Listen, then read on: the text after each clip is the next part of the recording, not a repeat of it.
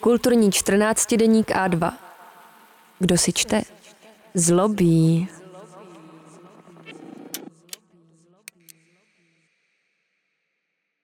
Jan Klam, umělec Gomez. Příběh z nehudebního podzemí. První a zároveň poslední koncert skupiny The True Last Finger Naked Trio, který proběhl začátkem roku 2015 v berlínském knihkupectví Bartleby Co., znám jen ze stručného vyprávění jednoho z aktérů. O koncertu či aktérech se však dá mluvit opravdu pouze formálně. Událost, ani tento pojem ovšem nesedí, proběhla následovně. Hudebníci přišli na místo, zapojili si nástroje, provedli zvukovou zkoušku a když nastal čas performance, nevydali jediný zvuk. Obklopeni převážně elektronickými instrumenty, hleděli netečně na nepočetné publikum, jež zpočátku působilo zaraženě. Ale nakonec prý většina přítomných pochopila, co se děje. Nacházeli se totiž v místě pojmenovaném podle novely Hermana Melvilla Písař Bartleby, příběh z Wall Streetu. Jejímiž ústředními motivy jsou nečinnost a pasivní odpor vyjádřený větou já bych prosím raději ne. Zatímco úsilí o překonání tradičního rozdělení mezi performerem a publikem obvykle vede k předem marným pokusům o aktivní zapojení obecenstva, zde účinkující zbořili bariéru mezi sebou a posluchačstvem jednoduchým způsobem. Tím, že přijali jeho pasivitu. Kdykoliv se v uměleckém či hudebním provozu setkáme s gestem, jehož smysl tkví v absenci činnosti, případně artefaktu, bývá zvykem poukazovat v první řadě na Johna Cage a zejména jeho skladbu 4 minuty 33 vteřin z roku 1952, které je v dějinách hudby přisuzována revoluční úloha. Inspirativnost a radikalita Cageovy tvorby se dá těžko popřít. Málo kdy se však zmiňuje, že v době uvedení tiché kompozice byl Cage již uznávaným skladatelem a šlo tedy o revoluci z pozice kulturní autority. Nyní, 20 let po smrti, Cage dávno není jen autorita, ale přímo kulturní instituce. V souvislosti s četnými uměleckými oslavami trojitého skladatelova výročí v roce 2012 na to poukázal například zvukový umělec Crank Sturgeon. Cage je kanonizován a oslavován, ale často lidmi z velmi konzervativního hudebního prostředí, kteří si na Cageovskou radikalitu jenom hrají. Pokud chceme experimentální zvukové tvorbě prokázat službu, měli bychom konečně přestat hovořit o Cageovi, třeba s poukazem na to, že skladatelovo jméno znamená klec či past, a začít mluvit o lidech, jako je španělský zvukový performer David Gomez, jeden z pasivních aktérů Bartlebyovského koncertu. A pomoct nám v tom může Melvillův text. Povaha mých zájmů mne vedla k víc než obvyklému styku s typem dosti pozoruhodných a poněkud zvláštních lidí, o nichž, pokud vím, se přesto všechno ještě nikdy nepsalo. Říká vypravěč v úvodu Melvillovy novely a já si nemůžu odpustit, abych tato slova nevstáhl právě k Davidu Gomézovi a jeho projektu Krapůla. Poprvé jsem ho viděl vystupovat v roce 2011 v hamburském skvotu Roteflora. Smíkal sebou po podlaze a uváděl do pohybu ozvučený kulovitý objekt poskládaný z rostodivných materiálů. Do nějž byly vsazeny kontaktní mikrofony a efektové pedály propojené z mětí kabelů.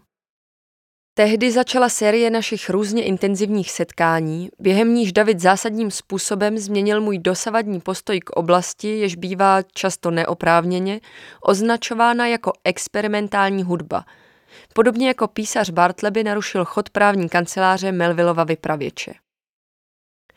Bartleby po nástupu do vypravěčových služeb několik dní bez jakýchkoliv zádrhelů přepisuje právní listiny, dokud není požádán o kontrolu jakéhosi dokumentu. Já bych prosím raději ne, odpoví Bartleby překvapenému nadřízenému. Jeho odmítnutí je slušné, ale rezolutní. Odporující písař jediným gestem zruší společenskou hierarchii, která se zdála nespochybnitelná.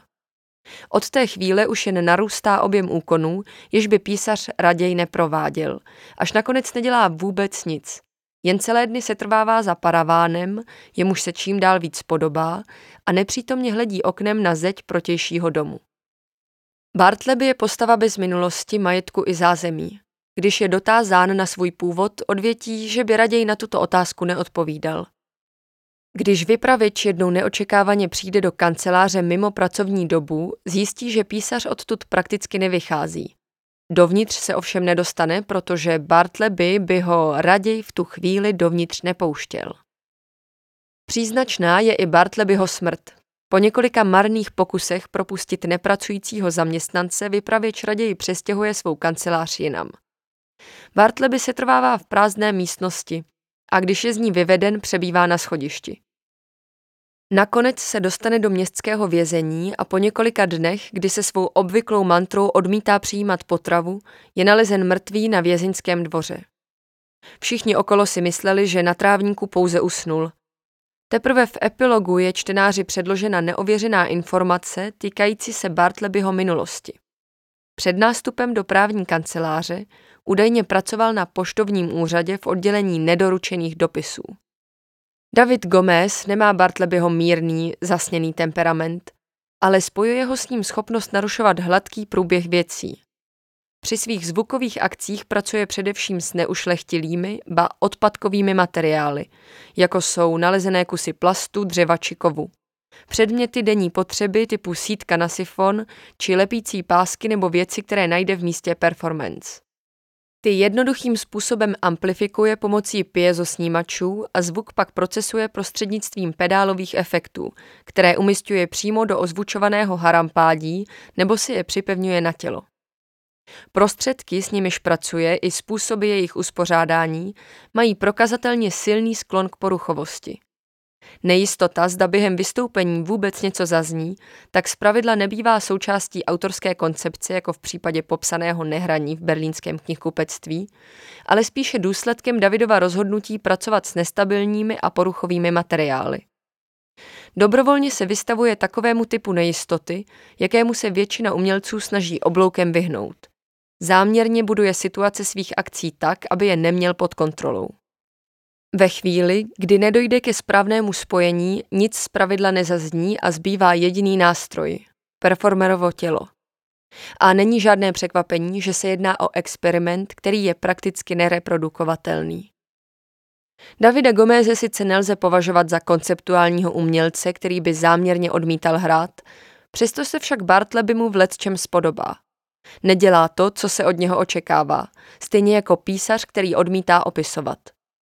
Hodně posluchačů považuje performance, během nichž se někdo například přehrabuje v nějaké bedně a snaží se z nepřehledné skrumáže vydolovat zvuk, za nepovedené a ticho, jež toto počínání provází, zatrapné. Přitom nám takové okamžiky dávají jedinečnou příležitost k testování hranic umělecké tvorby i limitů vlastního očekávání. Já jsem si třeba díky projektu Krapula uvědomil, že improvizace je nejsvobodnější v okamžiku, kdy něco důležitého nefunguje. Pozoruhodné je také to, že David Gomez podobný modus uplatňuje i ve svém každodenním životě, takže čas strávený s ním, například na turné, byl dlouhou řadou nejrůznějších vybočujících událostí.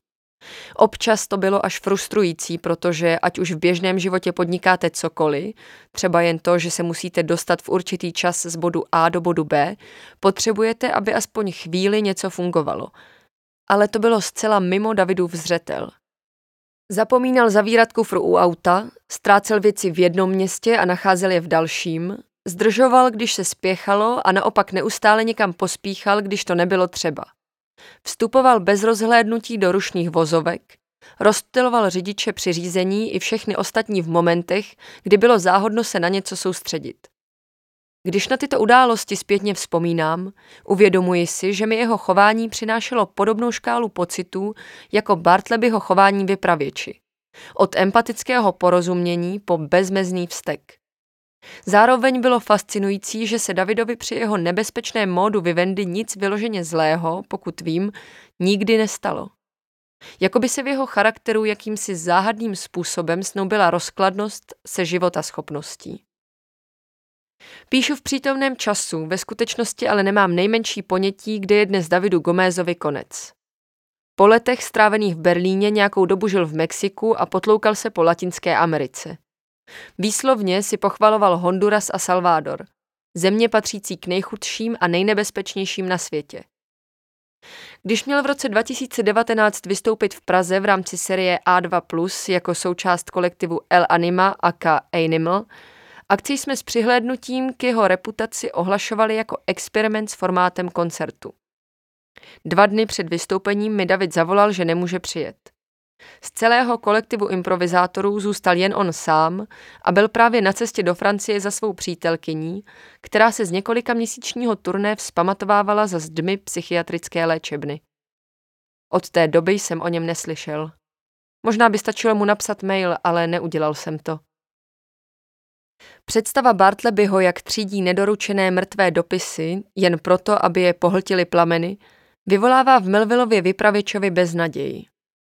Já na Davida Goméze myslím možná se špetkou nostalgie, ale přece mnohem radostněji. Nejistota ohledně jeho osudu mi pomáhá oživovat vzpomínky na jeho rozkladnou životaschopnost.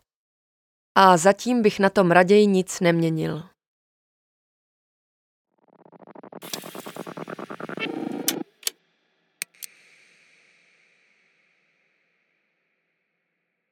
Pokud se vám audioverze našich článků líbí, podpořte A2 zakoupením férového předplatného na webu a2.cz.